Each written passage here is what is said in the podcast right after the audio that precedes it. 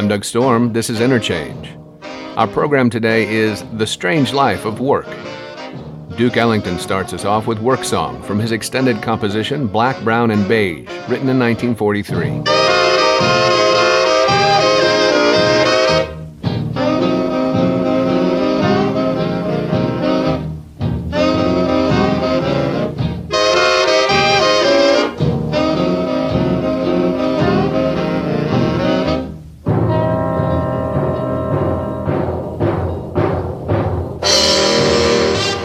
In Life Without Principle, our great American guide to getting a life, Henry David Thoreau wrote, Those slight labors which afford me a livelihood are as yet commonly a pleasure to me, and I am not often reminded that they are a necessity. So far I am successful, but I foresee that if my wants should be much increased, the labor required to supply them would become a drudgery. If I should sell both my forenoons and afternoons to society, as most appear to do, I am sure that for me there would be nothing worth left living for. I wish to suggest that a man may be very industrious, and yet not spend his time well. There is no more fatal blunderer than he who consumes the greater part of his life getting a living. In The Problem with Work, author Kathi Weeks challenges the presupposition that work or waged labor is inherently a social and political good or, in other words, why accept work as a necessary, even primary element of our social organization? Weeks argues that in taking work as a given, we've depoliticized it, or removed it from the realm of political critique. Weeks proposes a post work society that would allow people to be productive and creative rather than relentlessly bound to the employment relation. Kathi Weeks teaches in the Women's Studies program at Duke University.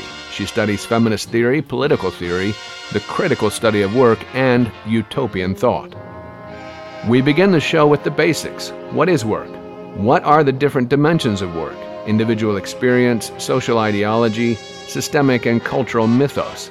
We'll untangle and complicate these ideas and see that the most common notion of waged work for pay is not adequate enough to describe everything that requires labor while at the same time it imperiously expands into our lives in the new economy.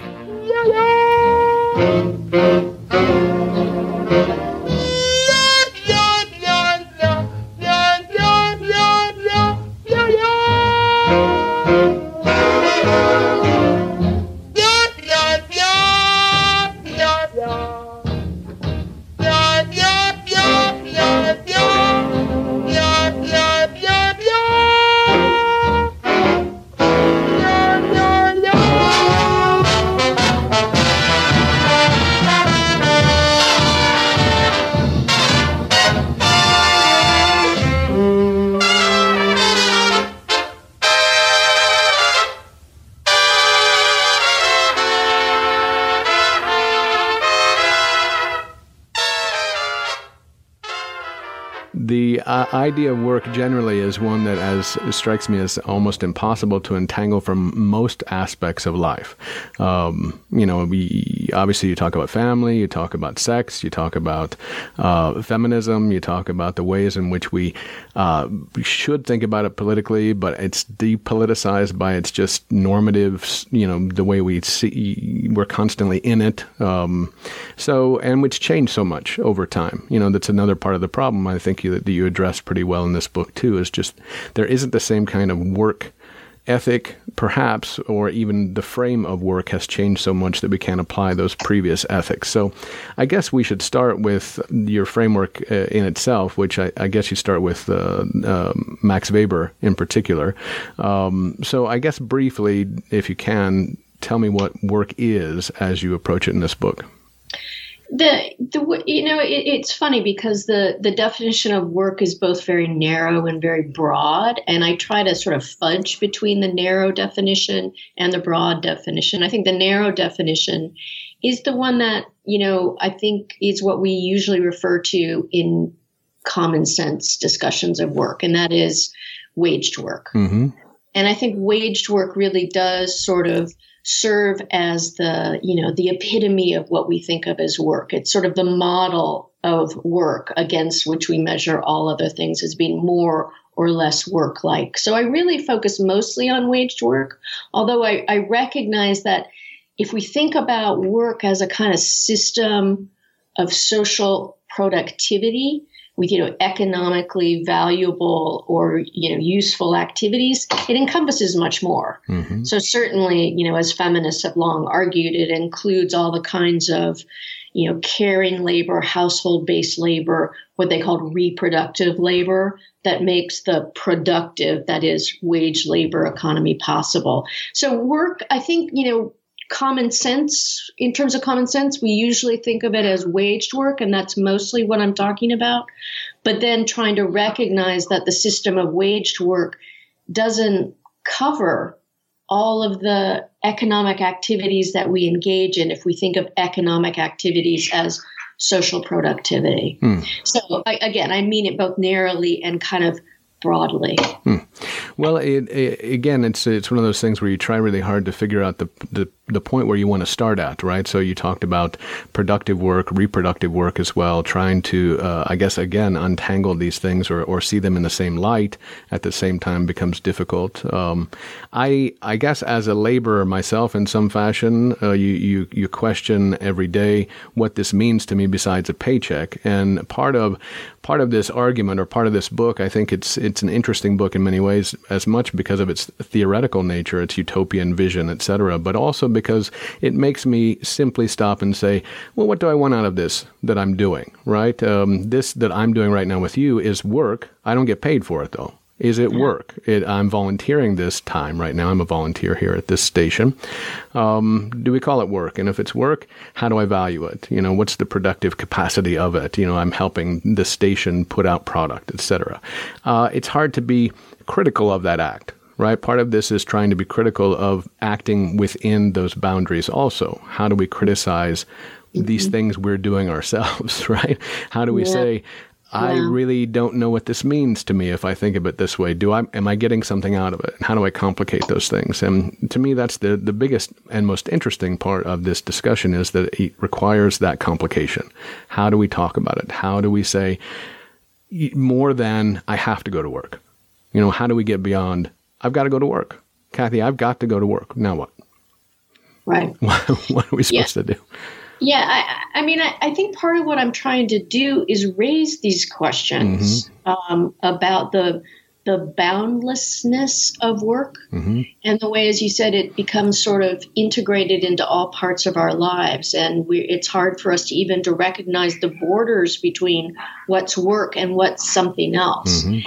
Part of this is also because the something else we always tend to imagine on the model of work. Right. Right. Um, so even leisure time becomes sort of work like and something that gets measured. I wanted to sort of raise these questions about what counts as work mm-hmm. and, and to start thinking about work more systematically mm-hmm. because I think, you know, we think about work all the time because we do it all mm-hmm. the time in one form or another. But we don't really have many opportunities to think about work as a system so think about waged work as a system of income allocation. It's other things too. It's also a system of kind of social belonging. Um, and, and to think about not the problems with this job or that job relative to other jobs, but to the whole system. Right. And to think about it as a way of allocating income and bringing people into relationships of social cooperation. Right, right, right. And that's what we don't have many opportunities to think about. And that's what I'm trying to do is try to look at this larger kind of system and talk about the problems with that system mm-hmm. because we often get stuck in well there's this job and it's better than that job and if all the jobs look like this job which of course they can't right then everything would be fine.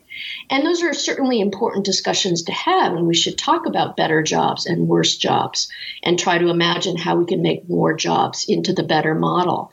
But again, I think some of the problems with work are at that systematic level, and I think that's what we need to start looking at. Mm. So I'm, I'm, I'm both trying to get people to think about it in terms of their individual lives and ask these critical questions like, what does work mean to me and what counts as work? You know, and what's better work and worse work, and what do I want to do with my life when I'm not working, however you define that. right. But I also want us to sort of think about it impersonally as this larger system. Mm-hmm. And And that's the part that I think we don't really have many tools uh, for engaging in. Hmm. Well, it's a it's a strange thing, right? Like part of the question is how is it that we don't have those tools? How is it that we've we've lived this particular economic system, this particular organization, at least in this country, you know, s- since we started, basically. Um, yeah. But if you think of the you know industrial revolution, and we have Marx and we have Thoreau. Uh, telling us, you know, we shouldn't be working uh, nonstop, well, ever, basically, yeah. other than sustaining our lives. Um, and and to see it as a constant within our particular framework how is it that we don't have more of this kind of talk? I know. I think that's just one of the most interesting questions and i don't know if i have you know a very satisfactory answer at this point but i think part of it is just the way that work becomes so uh, personal mm. because it's so important to who we are. We're supposed to, you know, treat work as kind of a highest calling and moral duty. And we there's this whole mythology about what work will do for us, where we'll realize our capacities as individuals. We'll be able to contribute to the common good. We'll live a life of meaning and purpose. We have these these really grand ideas about what waged work is going to do for us. And we, we're taught to invest in these very personally, right? To imagine these as, you know, something that will give us, you know, individual meaning hmm. and organize our lives around them. So, I mean, I think all of us are kind of encouraged to invest very personally in our relationship to work. In the contemporary economy as well, work becomes very individualized, you know, mm-hmm. as, you know, very few people now have the nine to five schedule that used to define what work was and what the working day was. It seems like everyone has a very different kind of relationship to work. They're not only doing different kinds of works, they have different kinds of schedules and rhythms involved. So our relationship to work becomes even more highly personalized and individualized. So it then becomes, I think, very difficult to sort of zoom out right. and get, you know, see that bigger picture as part of, as, as a consequence of the way that work becomes individualized.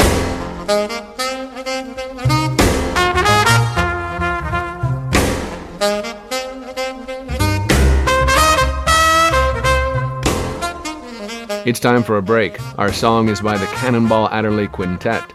This is the blues standard work song, written by cornetist Nat Adderley and performed live in 1963. More with Kathi Weeks on the problem with work when Interchange returns on WFHB.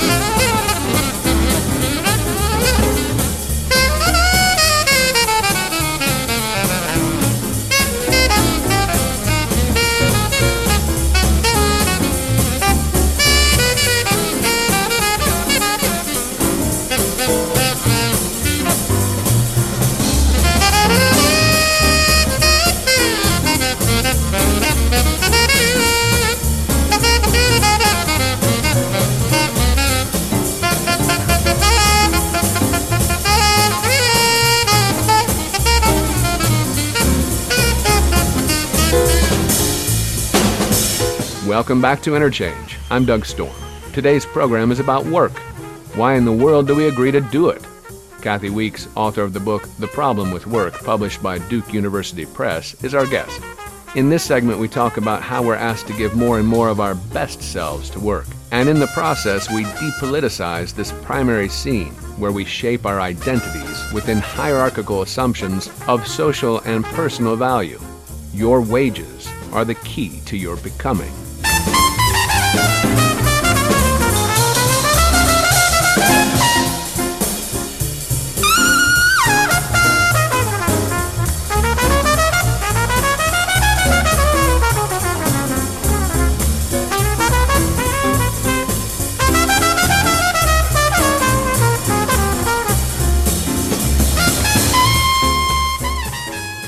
It is it is a sneaky little trap there. The the individualized, personalized nature of it. It's a, obviously calls to mind to me um, a recent movie that George Clooney did, where you know he has to fire people. Up in the air is the name of it. And uh, at the beginning, they do interview people who've been fired, and they're they're actual people who've been fired from their jobs, and that's the issue primarily is how personal it is. Right? They that was their life, that was their family, those were their friends. The the institution, the the corporation itself was something that meant something to them as as part of that family of their them you know their own relationship to that corporation was seen as familial you know versus you know this entity that pays me. You know you do invest you have to i suppose invest your life in some sense right? We, we're yeah. stuck with that term investing there too yes yes so, yes yeah so i can you know I, I do understand these things and it is an excellent myth you know it's an excellent um, construction to imagine the the ways in which work does can do good things for you. Another personal story. Again, I think that's where we get interesting here is that you continue to think, oh, uh, I got married uh, because I got a better job. I had a child because it seemed like I could in the sense that you know you get you sort of get through stages of life where you you have the opportunity because you have greater wages. It's just a fascinating argument or discussion that that you're right we don't tend to have because we say well what you know, if you have this conversation with somebody, you say, "Well, what? What next? What am I supposed to do?" And you mentioned the the hardest part now to me is that, in some sense, work was political because we had strikes, because we had great manufacturing forces, because we had giant factories with people in them. Still, there are dock workers that could make something happen today in a strike, um, which could stop work, stop, stop economic flows, etc. But we generally work for ourselves, by ourselves, even within corporations now. So we don't even have the political strength of being workers anymore. There's no worker solidarity anymore. Right. Absolutely. Yeah. And I think the major decline of unions in the U.S. in the post World War II era is part of this depoliticization mm, of work. Mm-hmm, talking. Mm-hmm. Yeah, that's and in this era, in this year especially, uh, you know, the hundredth anniversary of the Russian Revolution, right? Uh, I've been reading a book, and that's just a major part of it. Is and these numbers are fascinating, right? Like uh, you know, the the Petrograd factory, uh, you know, hundred thousand people on the street, and you're just like, what? right? Where, yeah. where those are like giant masses of people. And I know that I'm not trying to romanticize. I'm just trying to say that is a world I can't even conceive of anymore. Right.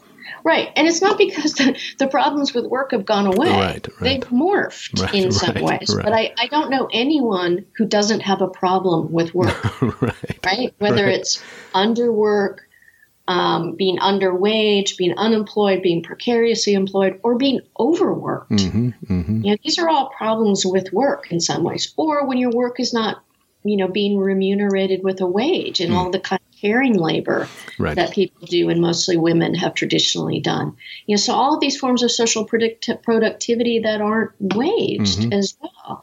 And I think if you add that up, everyone has a problem with work in one way or another.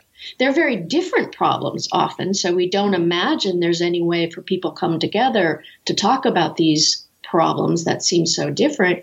And yet, isn't it a little suspicious when this large system of waged work, which is our major system of income allocation, that's our big idea. Mm-hmm. That's the way that we're going to sort of survive economically mm-hmm. is to attach people to wage work. That's our big idea. It's not working. Mm-hmm.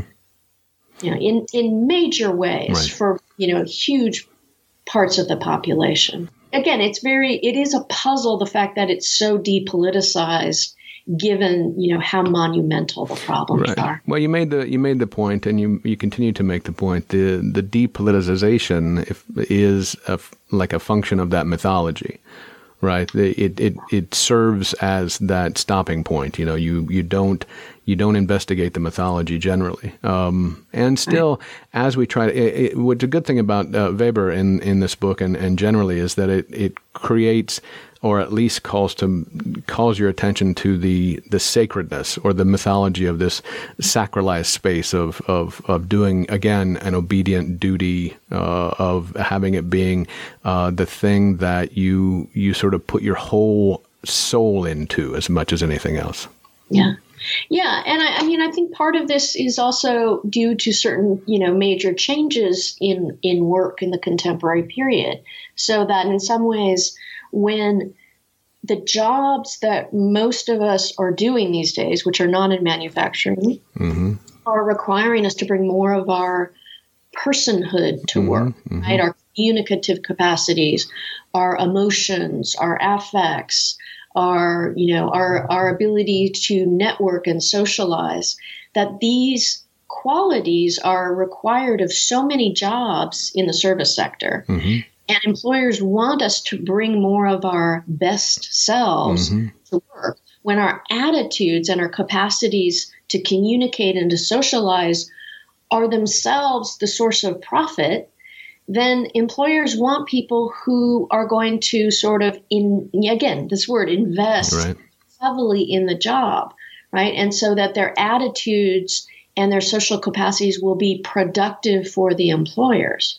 So, I mean, I think in that sense, you know, when when more and more employers want people who are creative and um, you know, uh, um, you know, engaged, but also they want them to be directed to the company's goals, mm-hmm. so they don't have to be supervised very closely, and they can be allowed to be somewhat autonomous. Then you really want people who have a very strong work ethic, who are going to identify with that job and who are going to sort of suture all of their, you know, desires for personal growth and social contact to that job. And that's exactly what employers are looking for. Mm-hmm. Because our attitudes are productive. And when our attitudes are productive in that way, I think it's time to question, you know, whose whose purposes are being served by some of those attitudes and some of the ways that we elevate work over other kinds of activities mm. and best. Yeah, it's it's been a little confusing, obviously, because uh, as we've talked through on this program uh, with many people about the neoliberal project of creating, you know, little uh, uh infinitely repellent orbs of un- entrepreneurship, um, we're asked to uh, constantly just be selling ourselves, uh, and that we have to invest in. Not necessarily the company or the job, but we have to invest in the self. We have to invest in how we present the self, and we have to sell the self because that's all you got, right? Right. because you are you are easily replaceable. Uh, right. This is again one of the the weird things about work is generally you are not unique. But one of the things that we imagine is that um, that it means something to be at work. It means something to be working. But what we've seen more often than not is how irrelevant you are to the process. Mm-hmm. No, and I think that's really interesting too. That we are, you know, again expected to be the perfect neoliberal subject who's constantly self monitoring and enhancing their capacities in some ways and cultivating their talents and their skills, but all for this quite narrow purpose of enhancing our employability. Mm-hmm. right? So that you know, working on the self is working on our employability, you know, to craft ourselves into a kind of person who's going to be attractive to certain kinds of organizations mm-hmm. specific kinds of purposes. It's actually quite an odd you know way of organizing our our the, the project of building a self mm-hmm. that is going to maximize its employability and that seems to be you know the major qualification for what it means to be an individual today. Yeah. yeah, it's shockingly metaphysical in many ways. Like to try to understand what it is you're building, to try to imagine the value of you, uh, has has been a real struggle. I think uh, to try to think how how am I being valued by anyone. right? right? As you're cast out into this space. Like it used to be, you could imagine the family, you could imagine the workplace as valuing you. Um, and there's no real sense of that anymore. And you then have to become a massive narcissist to understand a way to, to value yourself enough that you can bounce from place to place and expect just to just to get along everywhere or just be good enough that it doesn't matter if you get along anywhere. Right? It, you just have lost any like I don't know. This is this is the general question of untethering right? And yet work still remain like it's again, it's kind of that it's it's really an interesting dilemma with the book too to me is that we are untethered in work right? We are untethered from our social systems anymore. And yet this is still a primary thing that we we don't think about other things. As you say, leisure becomes another way of working or defined against work. Yeah, and and I mean there's another way maybe to think about this tethering and mm. untethering of work and, and using the language of instrumentalization. Mm. So in some ways work used to be, and in some cases still is, the paradigm of instrumental activity. Why mm. do you do it?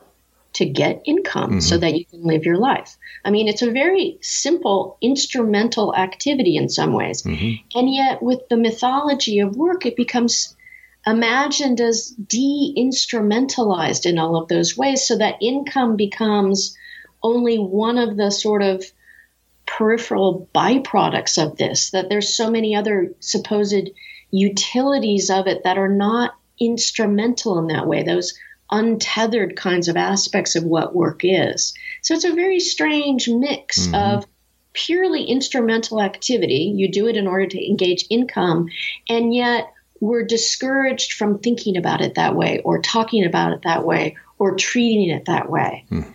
Um, and certainly, we don't want to sort of let on to our employers that we have it that way, yeah. right? Yeah. Um, expected to have, you know, all you know, a very different kind of relationship to the work in so many jobs. Mm-hmm, mm-hmm. Well, that's a, question of the the ethic we talked about, or we talk about, uh, and the work ethic, and the idea that you uh, that you have to work a particular way. If you don't work, uh, if you're not working, and I think in one of your talks you talk about indolence and sloth, and yeah. these are this to me was a brilliant idea to think. You know, it's part of how we organize our class structures as well, we, and how we denigrate classes. You know, we denigrate the non-worker or, or the lazy worker, even as we visualize. I mean, we can see the groups we call lazy workers work the most. so yeah. it's very confusing, but it continues to be the way in which we hierarchically class ourselves. What kind of work do you do? You know, uh, that's yeah. that's still. Ex- I mean, that's still, I think, a major role of work. Yes, and also the kind of um, you know that that idleness and sloth. Mm-hmm are still sinful the mm, way we yeah, do. oh sure. You know, even yeah. when they're unmoored from any kind of religious context, right, right. they still carry that charge of being sinful. Mm-hmm. There's you know there there there there's something more about the, the way that they violate mm. our understanding of who we should be as individuals and what we owe to one another. And it just it's fascinating to me how charged those terms continue mm-hmm. to. Mm-hmm. And I think again it's a testament and a you know a, a symptom of our overvaluation of work and the way that this mythology, this romantic narrative of what work is and what it can do for us is just taken over our lives and it seems to reign uncontested.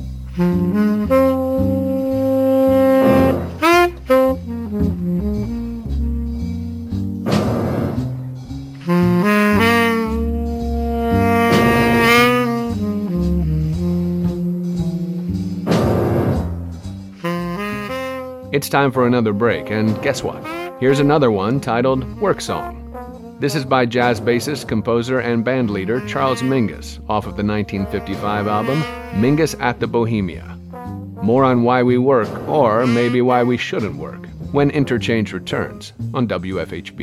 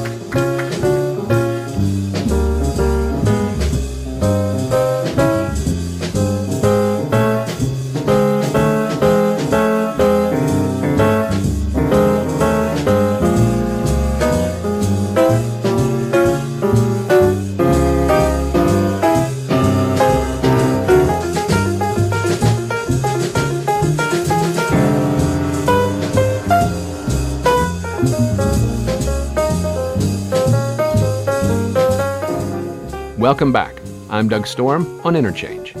My guest via Skype is Kathi Weeks, a Marxist feminist whose book, The Problem with Work, discusses the way work produces a non person. Karl Marx mockingly posed the problem the less you eat, drink, and read books, the less you go to the theater, the dance hall, the public house, the less you think, love, theorize, sing, paint, fence, etc., the more you save. The greater becomes your treasure, which neither moths nor dust will devour, your capital. The less you are, the more you have. The less you express your own life, the greater is your alienated life. The greater is the store of your estranged being.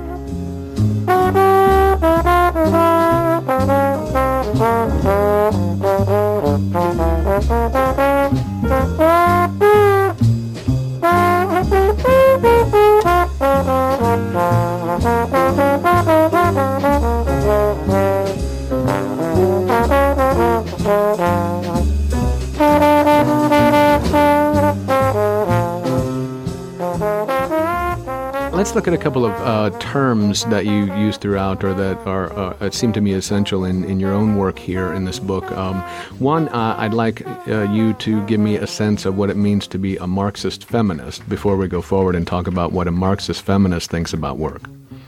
Ah, yes. Yeah, I, I mean, I do identify as a Marxist feminist, whatever that might be. And so I'm really interested in this tradition, particularly um, beginning in the 1970s of attempts by feminists to try to build on Marxist insights, to look at you know traditional women's work mm-hmm. as um, something that was often again required for these major systems of work but not recognized as work so, you know, so that old phrase you know I, I don't work i'm a housewife mm-hmm.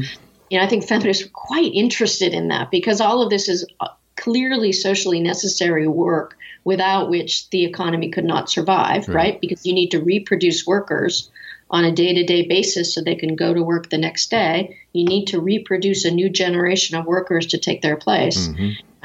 This should be economics 101, and yet all of this is excluded right. from economic discussions right. and economic classes. And so I think Marxist feminists, in the traditions that I'm really interested in, were trying to think about how the you know a capitalist organization of work sort of intersects with major systems of gender hierarchy hmm. and how they sort of fit together in certain kinds of ways, hmm. and particularly with a focus on on work. Um, and women's work and men's work and the gender division of labor, both in the household, in the institution of the heterosexual family, but also in waged work, the way that men and women tend to be concentrated in occupations that, in some ways, often in the case of women, are the waged equivalent of certain kinds of roles they were traditionally consigned to in the domestic realm. Mm-hmm, mm-hmm. Okay, so um, that that makes obvious that makes obvious sense, right? In the sense that um, trying to understand a, a feminist perspective in this world of work uh, requires uh, obviously a, a, a, realization that it is f- far from an equal playing field. You know, part of part of the struggle I think throughout is that is is trying to one lift women into a um, equal uh, plane of work, but then having that actually maybe not be a good thing because it simply reproduces that that same dilemma uh, of of work being that centerpiece of life and creating a waged issue as well. That that's how you gain value. That's where that's where you become the most important you you can be. And there's only one way to imagine life at that point. You know, as as a wage earner. Yeah, yeah, and that's why I'm particularly interested in this kind of minor tradition from the 1970s called wages for housework. Mm-hmm. And it was you know, organized around this demand for wages for housework, and that was one of the things that that interests me. But I was much more interested in the way they talked about work more generally, because what they were trying to do, and I think this is a really difficult thing, is they were trying to say, you know, with this demand that we should get wages for housework, they're trying to say that housework, and and they mean, you know, more than just housework. Mm-hmm. They mean domestic based caring labor for young and elderly people as well. But they when they want to say when they say we want to get wages for housework, they're saying because this is economic activity. This is socially necessary labor, right? And we should be remunerated for it. It's part of the economy in the larger sense. Right? So they're trying to say when we want wages for housework, we're trying to say in, in the in most provocative terms possible, because this is work.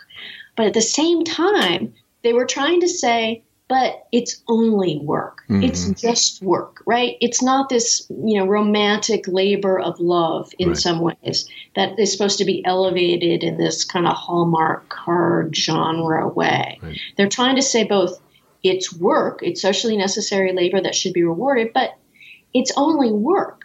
And as work, it shouldn't be the whole of your existence right? It shouldn't be tied to something essential in your, you know, your personhood in this case as a woman or as a man. Um, and I and again, it's that double move that I think is really really difficult to say. Yeah, this is work. This is important, and it should be part of this system of reward that we've set up around work.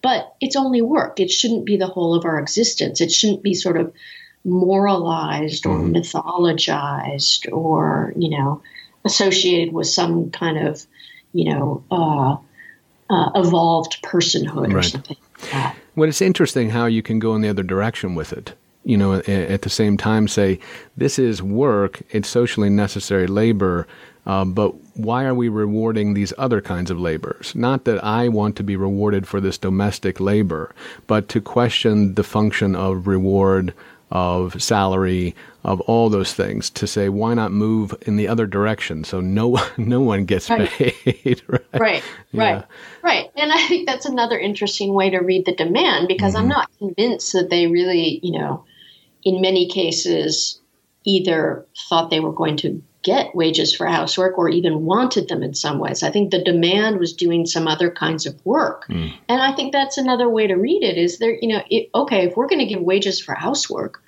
what other things should we give wages mm-hmm. for? Mm-hmm. You know, what about all the other people that are excluded from the wage system? What about students? Mm-hmm. Right? They're engaged in socially productive activity, right, of right. training their labor power, and yet not only are they not wage, they have to pay right, a lot of right, money for right, this you know, privilege of making themselves, you know, more employable in that sense. So, I mean, you could then expand it, and I think wages for housework was interested in that. What about mm. you know the people who are excluded from the wage system? What about all of the people who you know can't work in the way that the wage system demands that we work? The people who have other kinds of caring responsibilities what about the people who are physically or cognitively or emotionally unable to work according to the model of the perfect wage worker today? Again, if we add this up, this is a lot of us. Right. You know, what about all of those people who are marginalized or excluded from the system of waged work for all kinds of different reasons? Yeah, it's um, again, as you say, it it it it's a part of everything. One of the things I want you to focus on there too, and as a part of the book and a part of what you're trying to do, is to uh, detail and define for us the idea of demand uh, as well as I think you. I don't know if I guess you kind of contrast it with uh, uh, manifesto as well. You know, to try to say one is a reformist or reforming idea within a system, and one is an attempt to uh, create a, an immediate transformation. I suppose a revolution. Yeah, and I started to think about what a demand is and what it can do in reading Wages for Housework because obviously hmm. it was centered around this demand, demand for wages for housework. But when you read the, you know, there are various manifestos and writings, the proponents of wages for housework actually had a very complicated way of understanding what a demand is in some way. So on the one hand, a demand is you know, it's a demand for reform. We want X, and it's a very tangible kind of bumper sticker like reform. In this case, wages for housework. But the proponents of wages for housework constantly said that a demand is not just a demand, it's also a perspective. Hmm. And that's what they were trying to point out too is that there's, you know, in order to advance a demand, you have to sort of argue for it. You have to defend it. You have to debate it. It also is a way of opening up a critical perspective on the place of wages and what kinds of work is re- are rewarded with wages. And you know what's the place of wage work in in in our lives. Mm-hmm. so a demand also is an opportunity to open up a conversation and a broader conversation about what work is and what should count as work what counts as work now and how it's rewarded. And i think that's part of what they wanted to do with that demand is sort of force people to ask questions because the demand was so odd. You know, what? And it was just, what are you talking about? That's crazy. Hmm. and in order to make sense of the demand, you had to actually think through okay, well, what's work? What's not? Why would housework be work? And that's part of what they wanted to do with that demand. And I think that's a nice way to think about it, too. And so I'm particularly attracted to some of these demands, like wages for housework, which are not I think of them as utopian demands. Mm-hmm. They're not demands that are going to, you know, that we're likely to get anytime soon, but that they function very well to open up this critical conversation and to encourage a kind of self reflection. Mm. And so I think some of these demands, which have been kind of dismissed as being impractical or utopian in the bad sense, I actually find them quite productive in a lot of ways, particularly when some of these demands, like the demand for a basic guaranteed income, mm-hmm. were 10 years ago thought to be completely insane and are now getting a lot of hearing and a lot of discussion. So, what can be seen as a thoroughly utopian demand in one moment can, through discussion and, you know, opening up different kinds of critical perspectives, can be something that's part of the current conversation in the case of basic income. Hmm. So, again, I'm interested in these demands that I think of as utopian demands, which can function both as a practical demand for reform that it can improve people's lives, wages for housework, maybe, hmm. definitely a guaranteed basic income, but that in the course of arguing for them can also encourage, I think, some really interesting and important discussions and self reflection.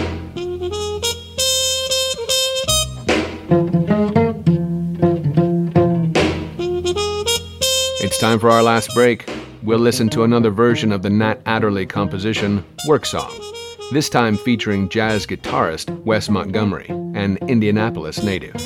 This is off Nat Adderley's 1960 album, also titled Work Song. We'll return to our discussion about how we need to repoliticize the work imaginary when Interchange returns on WFHB.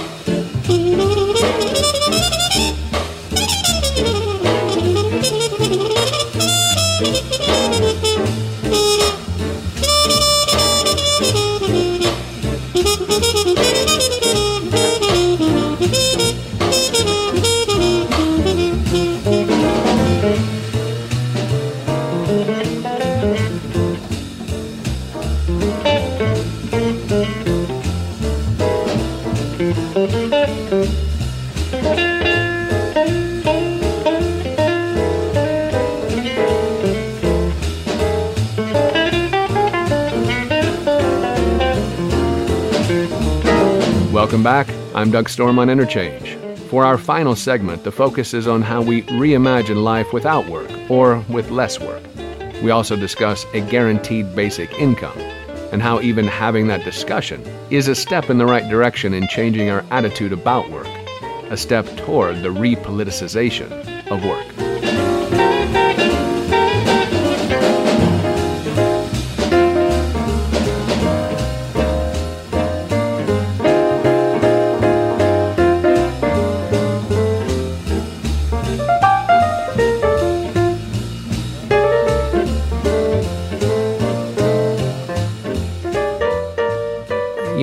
Been talking about production and reproduction, this struck me also is that uh, a lot of uh, how we imagine becoming people has to do with what we receive in education, what we read, what we what we see, uh, what we hear from our parents, etc. We reproduce these ideologies that we're stuck in as well. Uh, this struck me too is that um, how how is it that we find a way to move beyond this imaginary? And I definitely appreciate the idea of demand. I definitely appreciate the idea of having these conversations. Uh, but being within the system, um, you know, we are continuing to reproduce this kind of imaginary that we can't think outside of. So I just I think I read something today about Finland doing some kind of or Sweden I forget which which country it was doing some kind of um, current experiment with 2,000 maybe 2,000 citizens where they've been paying them basic uh, a certain level of money for for I don't think very long now six months but apparently they're already seeing certain kinds of benefits from this. It's easy to see that I like that. You can easily say you can easily say that it's that's a great idea. Just give money at a certain level, and if you want more money, then you can work for it. Um, uh, just the same thing with healthcare. We can have a certain level of health healthcare, and if you want more healthcare, you can pay for it. You know, you can go do it yourself. These are, you know, uh, national and socialized ideas, right? Uh, we hate these ideas that are social you know, socialized ideas, socialism ideas are, are terrible in this country. But the idea of a guaranteed basic income makes me a little nervous in this country because we have a welfare state right? We have a we have a thing that we're trying to shrink now, and imagining uh, a government that says, okay, we'll have a guaranteed basic income and we'll do nothing else. You know, that will be what we do, and good luck with this money. right? Yeah, I mean yeah. that was the whole idea behind I think privatized Social Security, right? Yeah. You, you take care of yourself now. We've given you this money. Yeah. Good luck. That's yeah. my fear, I guess, uh, in this country. Now, you can see it in other countries where there's a different kind of social organization where they care differently about each other, perhaps, or where they care differently about their own reproduction of people. This is, I think, a key aspect of it. Reproducing people does seem to be important to other countries, yeah. right? Reproducing yeah. the people they want to be citizens. And we reproduce people we don't want. This is kind of what we do right? Yeah. We don't reproduce people we think are great people. We work hard to give people terrible jobs, to give them no jobs, to to to fight a drug war, et cetera, et cetera. Right? It seems like that's what we reproduce. So I'm again entangling everything here, and it's not what I mean to do. But it's hard for me to talk about these things. Yeah. No, and, and I think that the, the politics around a guaranteed basic income in the U.S. today are are risky. Mm. They're very risky, and it's very complicated. And I think there's good reason to be nervous mm-hmm. about it. And for me, I think the two major, I don't know, risks or dangers are that A, um, as you said, it, you know, the argument will be, well, we'll cut all other kinds of transfer programs and service programs, and we'll just have this as our one sort of social welfare mm-hmm. program in some ways. And I think that's a very dangerous proposition um, because I think that there's we are not the same and we have different kinds of needs as individuals and citizens. And I would hate to see that um, happen. The second is that the income would be set at such a low level that what it would really do is subsidize low wage employers. Right. Um, and so, you know, then, you know, someone could justify paying such a low wage, saying, well, people have access to other kinds of income right. through this guaranteed basic income, right? And as a result, you know, it would just, you know, reproduce these kind of low wage employers and make that a sustainable business practice. Those are real dangers. Mm-hmm. Um, and I don't think that they should be, you know, sort of um, pushed under the rug in some ways. One could argue that, you know, as in the case of healthcare reform, what you need to do is just open the door a little bit to make other kinds of future claims possible. And maybe you could make the same argument for basic income. Maybe if we want it, it might be at too low a level. And then over time, we'd be able to sort of raise that. I don't know. Mm-hmm. Uh, uh again, I, I wouldn't, um, I, I, I, I would be very nervous about that. On the other hand, I don't really see another way to the future. Mm. Given the problems with the wage work system, there's just not enough work mm. to mm. go around. And there's just not enough work at a living wage. I really don't see another option. And I see a lot of possibilities for not only, you know, allowing people to sustain their lives without, you know, the same relentless relationship to any kind of job. They might be able to have a better bargaining position to encourage employers to make the job better. It could allow people the opportunity to make more choices about their household arrangements. Mm-hmm because they don't necessarily have to be in this situation in order to gain access to pooled income in that sense. Mm-hmm. It's obviously going to help people whose necessary labor is not being rewarded with wages, those people who are unemployed or precariously employed or underwaged. But it, it's also, I think, it, it carries the possibility to do to, to sort of remedy some of the problems you were talking about earlier about the lack of imagination and the unwillingness to experiment.